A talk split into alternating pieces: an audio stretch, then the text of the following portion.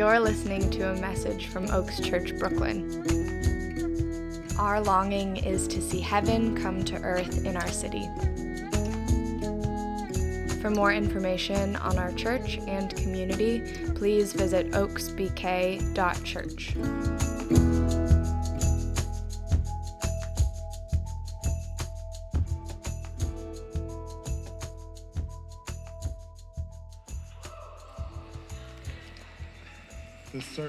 escalated quickly.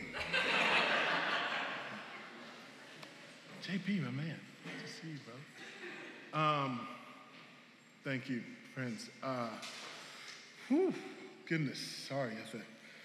Give me a second. Uh, I heard recently in uh, an incredible Dominican breakfast from my brother Edwin Colon.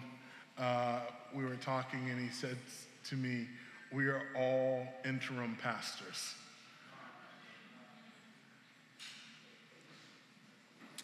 And it's true. The lead pastor of this church has been and always will be Jesus Christ. And he will come again to take his place. And until then, he entrusts and has entrusted an incredible lineage of people like Robert, like Tyler, um, and even screwed up people like me.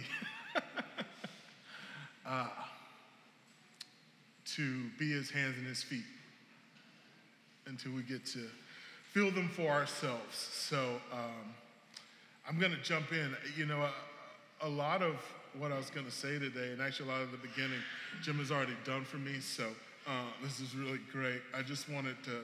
I was looking actually a, a picture along. Uh, sorry, I found a picture recently. A buddy sent it to me. Actually, John sent it to me and it's of me and a small group of people, and we're walking across Williamsburg Church uh, one Easter morning because that was this, or walking across Williamsburg Bridge, uh, as that was the, the tradition on Easter morning, and uh, Robert was leading that group, and uh, and it was so, it's been so wild to live around the corner from here, and like we've thrown birthday parties in this place, and just like had like community gatherings that my friends like hosted and put together where people would just come share their art. So I've done a lot of things in this building. So to now have a key and like, oh, this is just really trippy. So, um, man, to God be the glory. It's crazy what He can do. Um,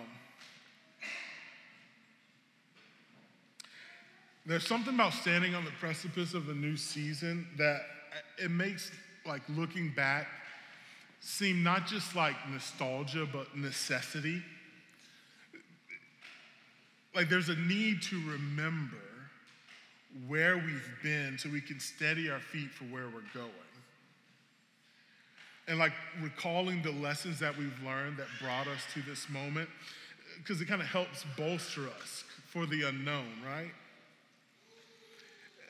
And so, in that sense, I really just want to spend some time today, if you'll permit me, to share with you just a couple of stories, three stories, in fact, uh, from my life and stories that I've been ruminating over recently, um, especially as we're about to start this new journey. And I want to share them to you because I think they'll give you insight into who I am and who I've been and just whom our elders have entrusted to help guide the next season of this church. And I actually just want to take a moment and just say, can we give honor to our elders? Liz, that will Lindsay, who's not here today, but in here in spirit, Kaiser, Simon, they have guided this church through a transition that none of them signed up for. and they have worked tirelessly to see the work of God continue. And I can't tell you how many times they've been on calls till late in the night and meetings upon meetings upon meetings, just trying to get a glimpse of where God is going because they didn't want to move a step unless He was in front of them. And so, from the bottom of my heart, thank you for the work you've put into this place, for the covering that you provide. And for those of you who know, I didn't grow up in an elder church. I just want to, this is for free. I'm still going to tell the stories. Uh, but we are led by volunteers, essentially. They, they are people from among our congregation that we elect and we call for to serve as the top line of the church. They are my bosses. Uh, they can fire me um, and hire me, thankfully. Uh, but they serve to give us covering and to ensure that we stay faithful to Jesus. And we've got some really good elders. And I just beg you that as you pray for this church, you pray for them. That God would steady their feet and widen their eyes and draw so near to them that there wouldn't be daylight. Because if that happens, it doesn't matter who's sitting in the seat. We'll get where we've gotta go. Amen? Cool. Okay, so a couple of stories. Um, the first one actually happens when I was 16. Uh, it's when I first started teaching the Word of God. Uh, in my youth group, uh, I had a leader who is no longer with us, um, and I know he would be here if he was. And he took this 16 year old kid and he, and he just said, You know what? You got to learn by doing. And he gave me to a bunch of like sixth graders and seventh graders. And I was a senior in high school. And he was like, Teach them about Jesus on Wednesday nights. And so I started preaching. And um, I remember getting that task and was like, What do I do? And so I started going into the scriptures, just trying to figure things out. And I read Exodus 3. And in Exodus 3, there's this story that happens. Moses, uh, who you know, like, sent my people go. Moses starts, he's in the desert, right? And he's run away from his past. And uh, he's out just like herding sheep, and he sees this burning bush. But the bush is not being consumed, but it's on fire. And if that wasn't trippy enough, out of the bush comes a voice. And the voice calls to Moses. And so Moses, I mean, I don't know, in my tradition, I would have went the other way. Um, but I guess in his culture, you walk towards things like that. Uh, and so he walks towards this bush, and this bush tells him, Moses, stop. Take off your shoes, for the ground you're standing on is holy ground. And that just struck me what it meant to be on holy ground. What's interesting is like this time in the scriptures and in history, uh, in large part, the presence of God is defined like geographically. Like we find him, you know, in like this, this, this, these clouds in the day and pillar of fire at night. We find him in the Ark of a Covenant. We find him in a burning bush, right? And so the places around it were sacred. And if you weren't careful, if you came into it uh, unclean, if you entered the presence of God untoward or with, with full abandon, with disrespect, you risked death because it was really important that the presence of God was seen for what it was intimacy before the creator of the universe. And so I started this practice, and I used to take off my shoes uh, every time I taught them. One, I just didn't like shoes. But two, but two, I always wanted to be reminded that to teach to stand before people like you all and to practice influence, that God's presence, while then predominantly defined geographically, is now defined personally. He has poured out his spirit into men and women. And so when you let me into your heart to preach the word of God, I am standing on hollow, sacred ground, and I better do so with some respect. And so I come so humbly to say, with maturity, I've learned you can take the substance without the symbol. So for your sake, I do wear shoes now. Uh, but the heart is still the same. I do not take it lightly that you let me into your heart, the place where God resides. And it is my commitment to you that I will do so humbly, with integrity with care and kindness and respect as best I can muster. Because truly, God wants to take a residence right here, and that is hollow ground. That's why I took my shoes off today. But there's something kind of interesting about that. So you think about, again, uh, this burning bush, and like a little bit more in that story is as, as Moses interacts with this burning bush, and it's God, and God says, Hey, I want you to go about and I want you to deliver my people. And Moses is like, Who am I? And I think that's a fair question. I'm asking myself that. Who am I, God, to lead these people?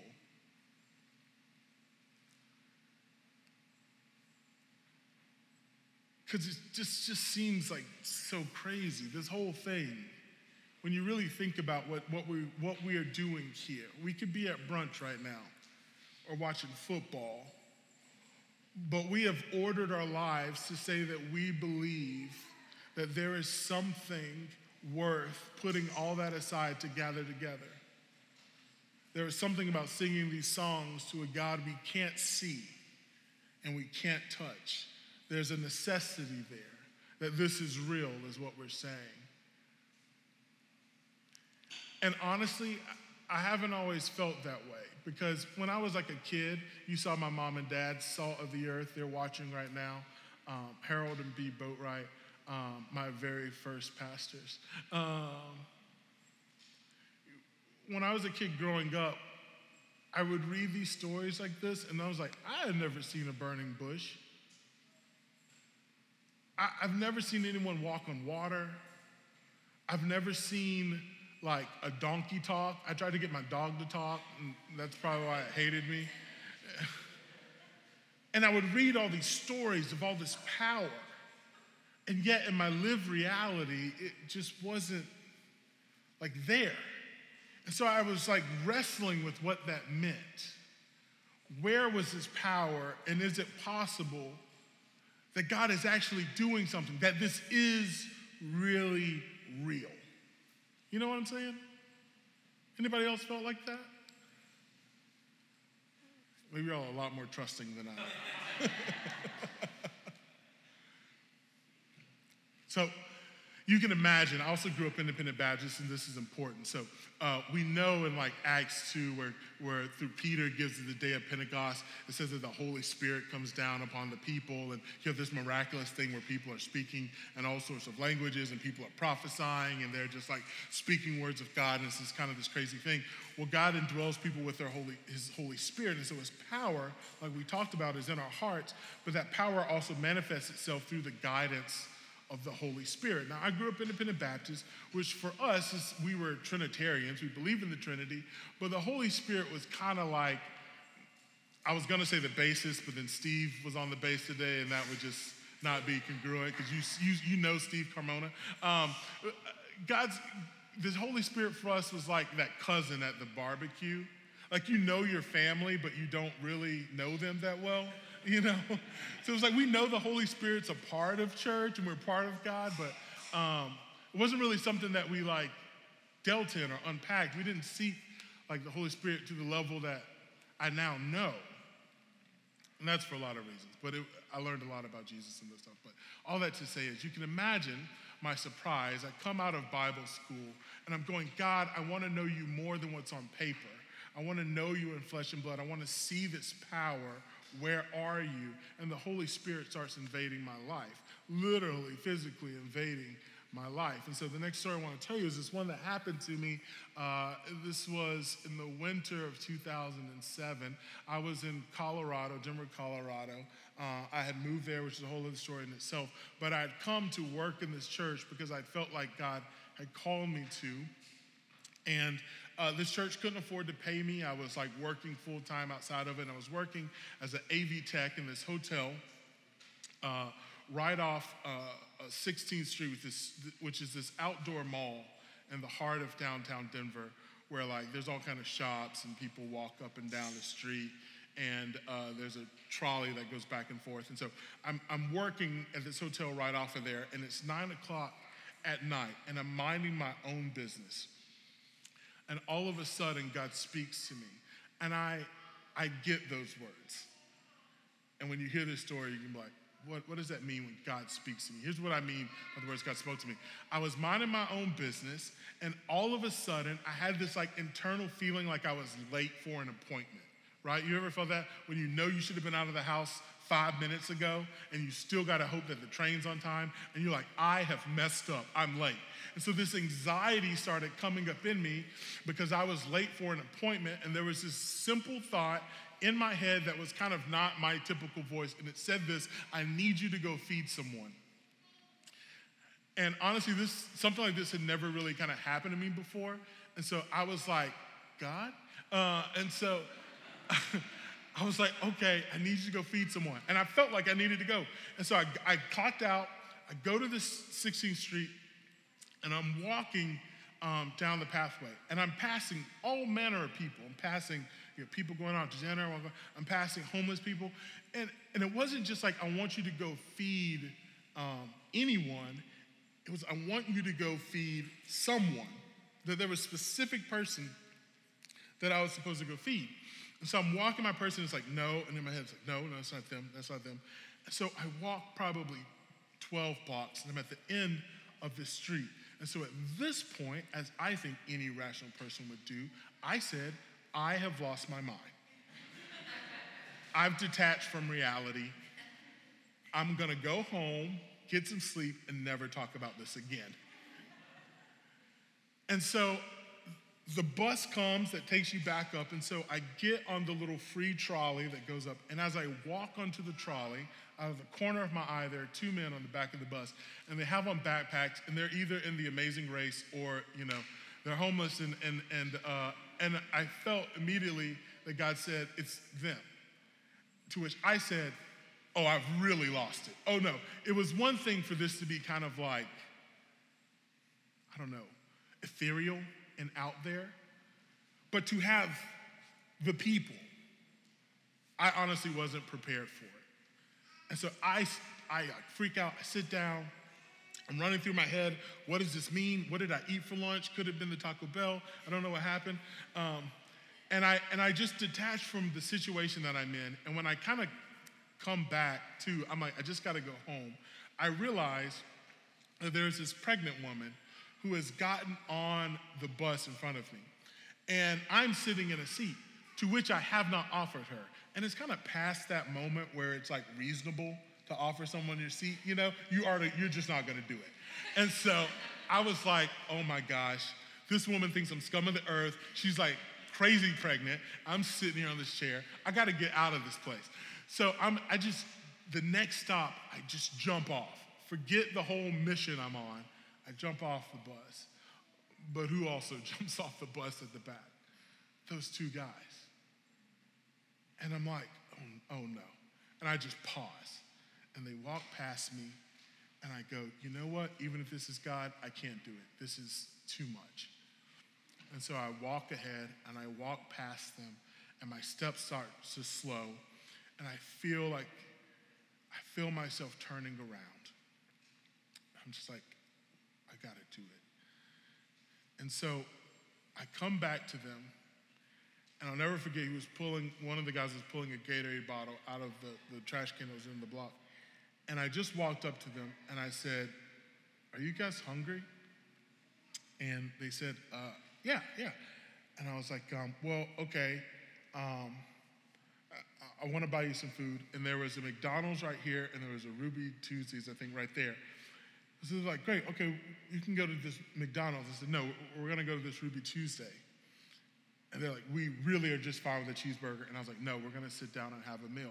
And so me and my new friends, we walk into this Ruby Tuesday, they drop their bags, and we pull up in a booth.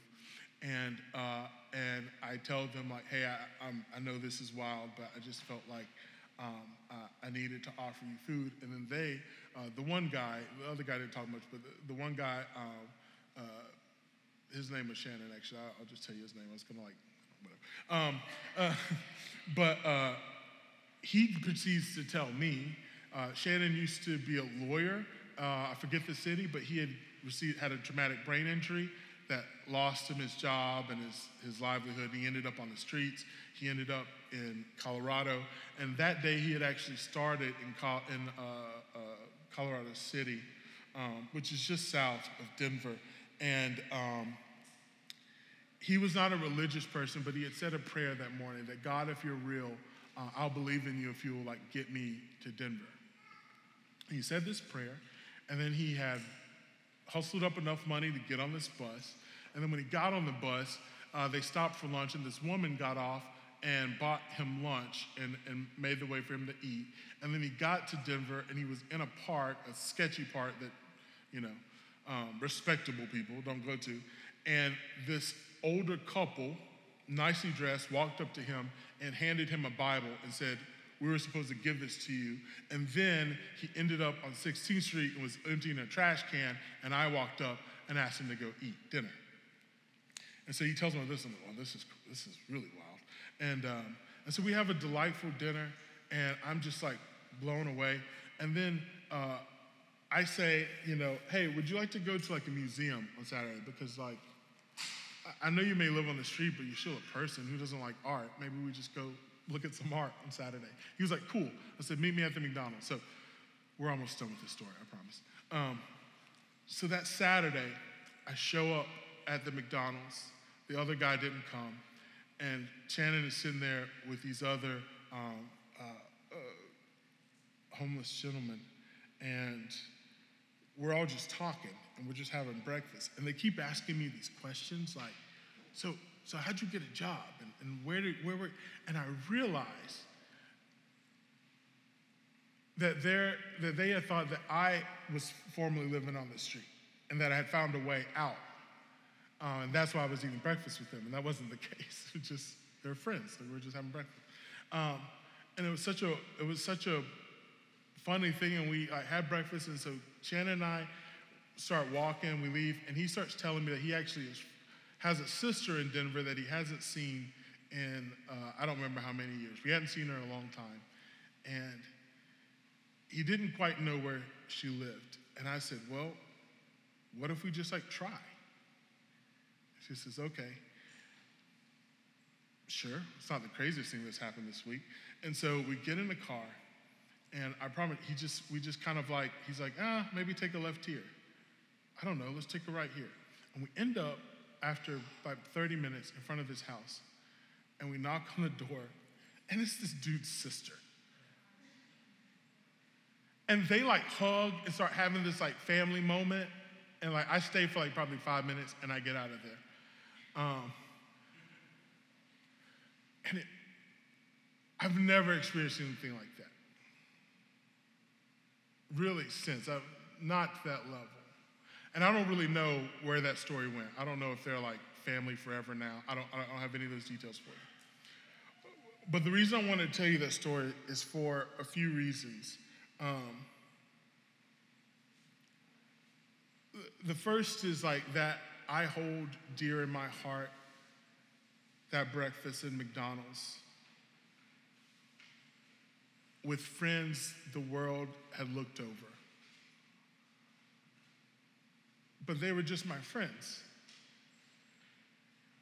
And it kind of broke my heart that they thought like, like it just it was just so weird for them that someone who hadn't been in their position would want to just hang out. And the thing you got to know about me is that my hope is that I will always be found among the rejected, the dejected, and the subjugated. I believe that the kingdom of God is for the birds. It's for the messed up and the jacked up, of which I am chief. And those are the people that I want to hang with. And those are the people I want in these seats around us and in our homes together um, because uh, this place is only going to be as diverse as our kitchen tables. Um, and so I just, that's where I want to be found. That's who I am, who I want to be. The second is like being a part of uh, that moment where this, like, I can't tell you how trippy it is to walk up to this door not knowing what was to happen, and then like you're like, there's no way this is to happen. And then it's his sister, and they like, what? What are you doing here? And like, come in, and all this kind of stuff. And it was just, I can never explain to you that feeling of seeing people reconciled. But I'm addicted to it. To see disparate people become one. to see the voids cross. 2 Corinthians 5:18, Paul is, is, is giving this exhortation to the Corinthians. He's essentially proclaiming the gospel, and he says that Jesus has given him the ministry of reconciliation, and has also given them the message of reconciliation that in Jesus, disparate people become one. People that have been in conflict find harmony. People who can't see each other become brother and sister. And I am hungry for it because I think it is the power of God to a world that's so divided. When they say, How do these people end up in the same room? Josephus, uh, Jewish historian, wrote of the first church. He said they walk around kissing each other and calling each other brother and sister indiscriminately. That was the sign of these people. Gosh, that would be the sign of my heart and who I am and who we are as a people. That people would find home and family. Lastly, is this that's a cool story.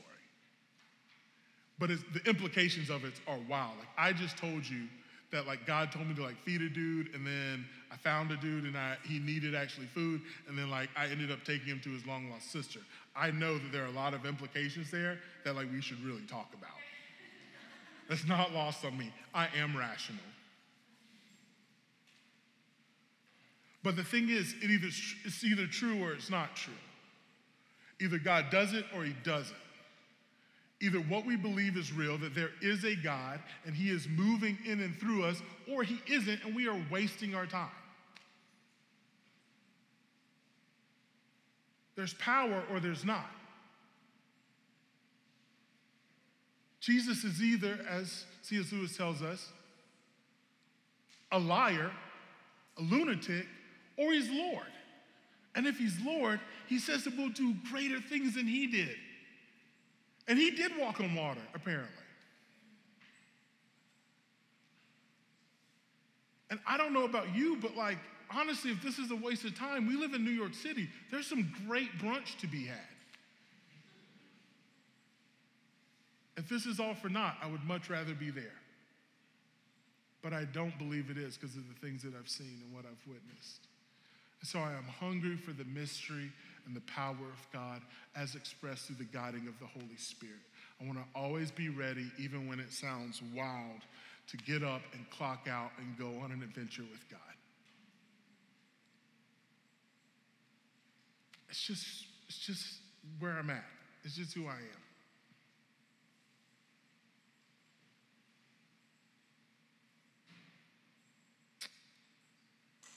But more than the mystery and the power of God, that I desire. There's the salvation of God that I need. And so, um, last story I just wanted to share with you. Uh, in 2016, I got married to this incredible saint of a woman. Yeah, you can give her praise. I mean, I know I, I know the story I just told you, but if you want to see a miracle, like, won't he do it? Like, she she puts up with all my stuff. We got married in 2016, and um, it was an interesting year because I was going through a lot of personal revolution. Um, and I was, um, we got married in February, and I realized when you get married, um, shortly after, at least for me, like you, all the reasons why you got married like become clear, right? It's kind of like when you like really want something um, and then you get it, and then you find out like what it's going to mean to your life and whether it was really what you wanted or what you needed. And so, in some parts of that, I found that yes, I really did love this person, but then there were other parts where I realized like I had placed a lot of identity and like stuff in this idea, and I realized, oh, this this can't pay the bill. as great as she is.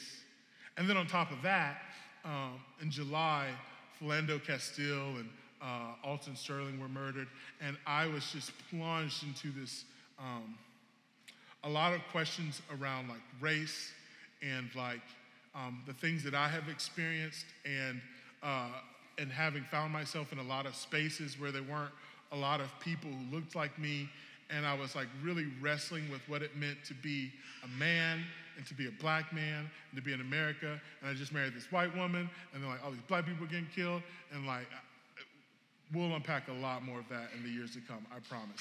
Um, but what that all served was to produce a lot of grief and trauma in me.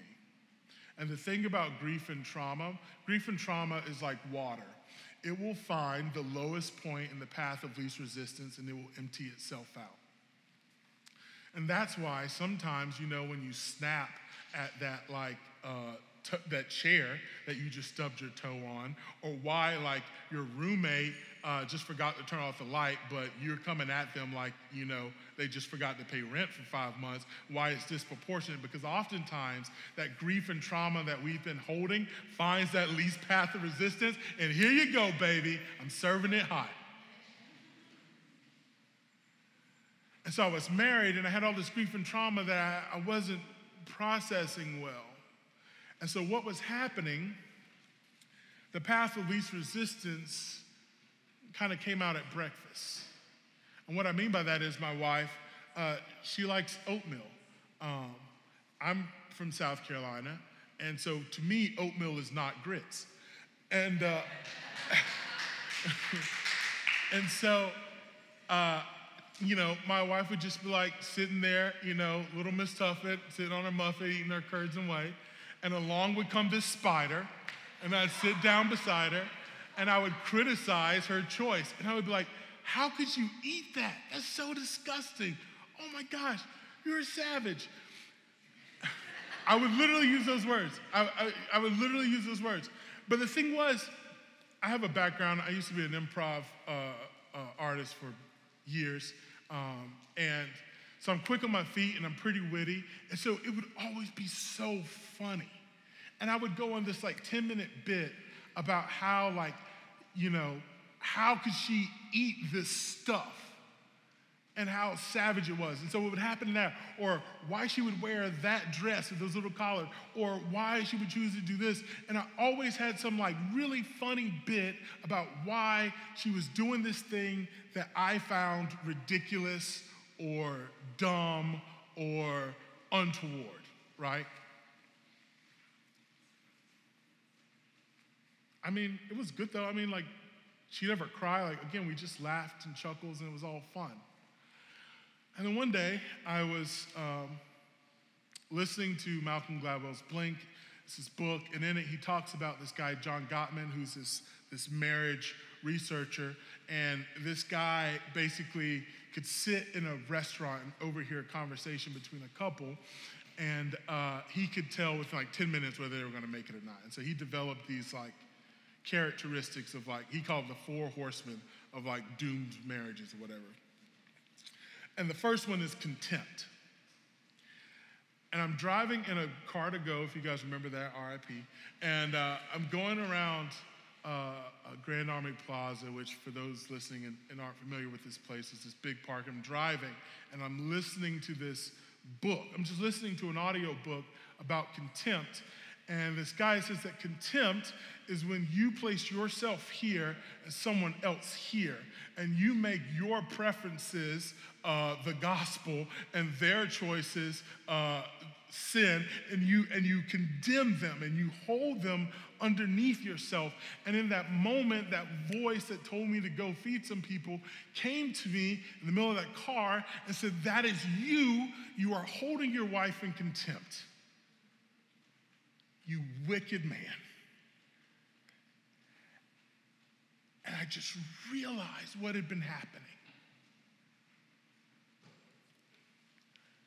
It wasn't all fun and games, it was mockery and scorn. And what happens is it starts in year one, the jokes are there, but then in year 10, the jokes leave and the scorn is still there. And then your marriage is falling apart. And I just wept because it was true that I was contemptuous. But that voice didn't just call me contemptuous, it said that I had a way out. If I would admit it, that I could be saved. And so I went home. I don't know if you've ever apologized for something the other person didn't know you did. and I went home to my wife and I was like, I am so sorry for the ways I've been treating you. And she actually kind of thought about it and was like, yeah, you know what? You do kind of make me feel crappy about myself. And my heart was broken. You can get her side of it.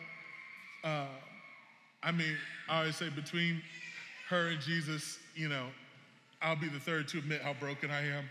Um, and she offered me forgiveness in that moment, and I can proudly say to you, um, not because of me, but because of that little voice, because of the Spirit of God. From that day to this day, she's never been a savage. I don't care how much oatmeal she eats. I'll make her oatmeal. Uh, and I, and I put safeguards in my life, and I work daily to make sure that I am constantly uplifting her. And sometimes I fail at it, but I work to uplift her, never to lord over her. But I say, I tell you this story to tell you this I am not your holy man. I cannot be your spiritual guru or celebrity pastor or the guy that's got it all together. Subconsciously or consciously, if that's what you're looking for, I'm not your huckleberry. I can't do it. I can't save your marriage. I can't tell you whether you should take that job. I can't help you make sure your children turn out successful. I can't help you heal your father wounds. I can't give you a vision for your life. I can't be your peace, and I can't give you joy. But I know a man.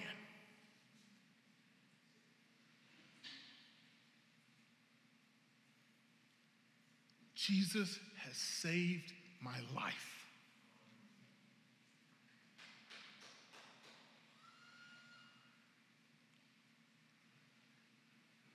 He has found me in my brokenness and He's called me out of it in very real and tangible ways.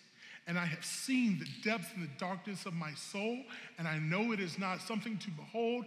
And I know that if I am going to be anything, then it's going to be because of Jesus. And I've given my life to Him.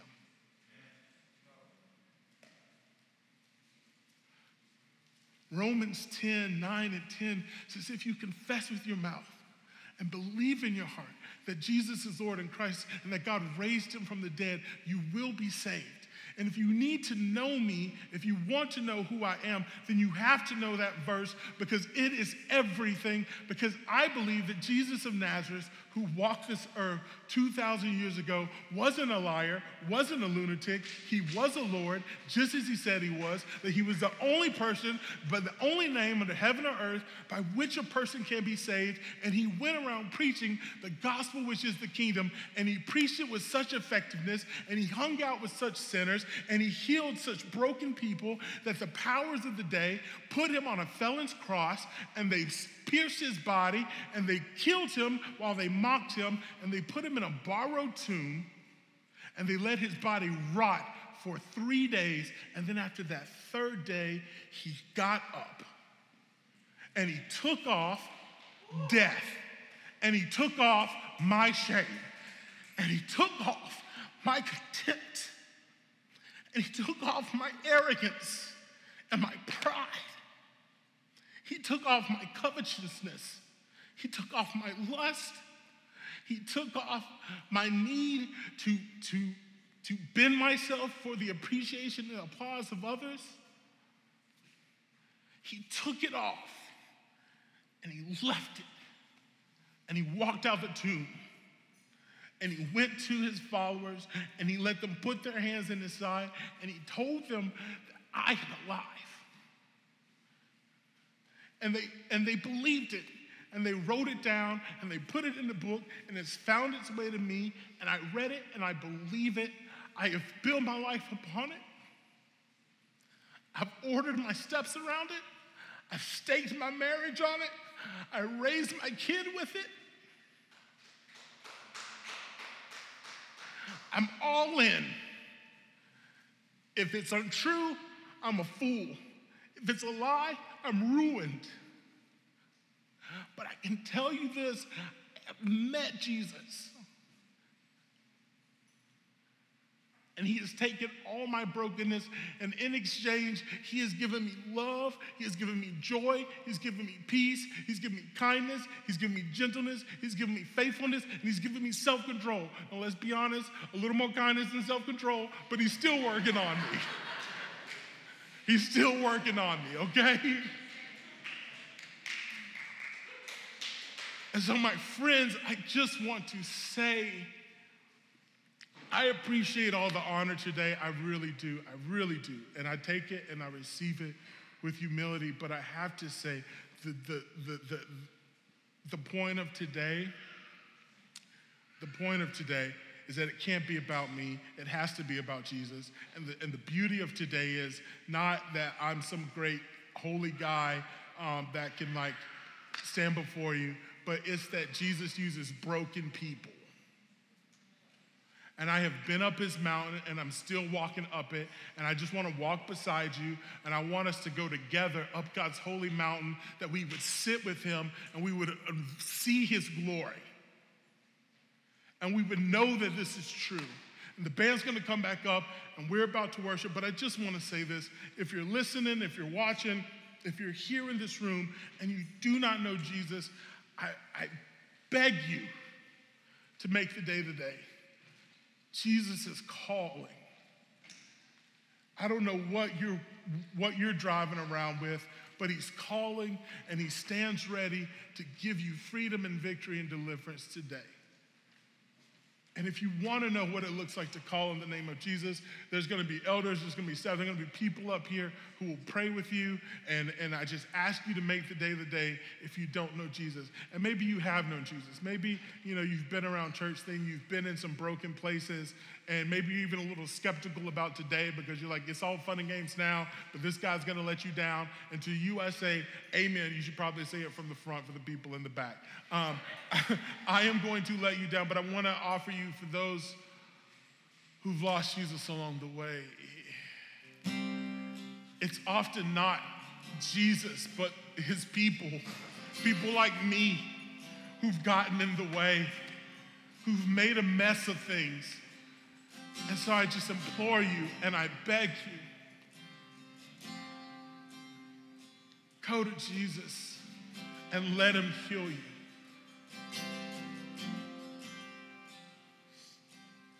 And if you're in this room and you know my story and you've got your story and you know Jesus, well, then I would pray that in a second as we praise, that we would praise, we would praise the roof off of this place, that we would give God the glory. The scriptures say that if we won't, the rocks will. And I'll tell you one thing I'll be dead and gone before I let some dirt sing louder to praise the God who saved my life. So let's stand. Let's do business with God. There are these prayer rugs here on the, on the, on the floor, and there's nothing magical about them. They're just places where you can just do with your body what your heart is saying do because sometimes you just need a step. You got to step out of the chair and you got to just come get on your face. You got to come get on your knees. There are going to be people here to pray with you. Again, today is the day. Today is the day. Come do business with Jesus. And then let's just let's just praise him. Let's give him glory for he is good. He is good. Let me pray first, and is going to give us communion. Thank you, Jesus, for using a wretch like me oh wretched man that I am, and yet you are making me into something altogether new and altogether lovely. Thank you, Jesus. Thank you, Jesus. Thank you, Jesus. I am not worthy. I thank you, Jesus, that you did not send Moses in Moses' name, and you don't send me in my name, but you said, Go and tell them that I am.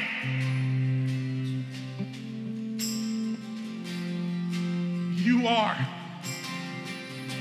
To God be the glory, great things He has done. Amen.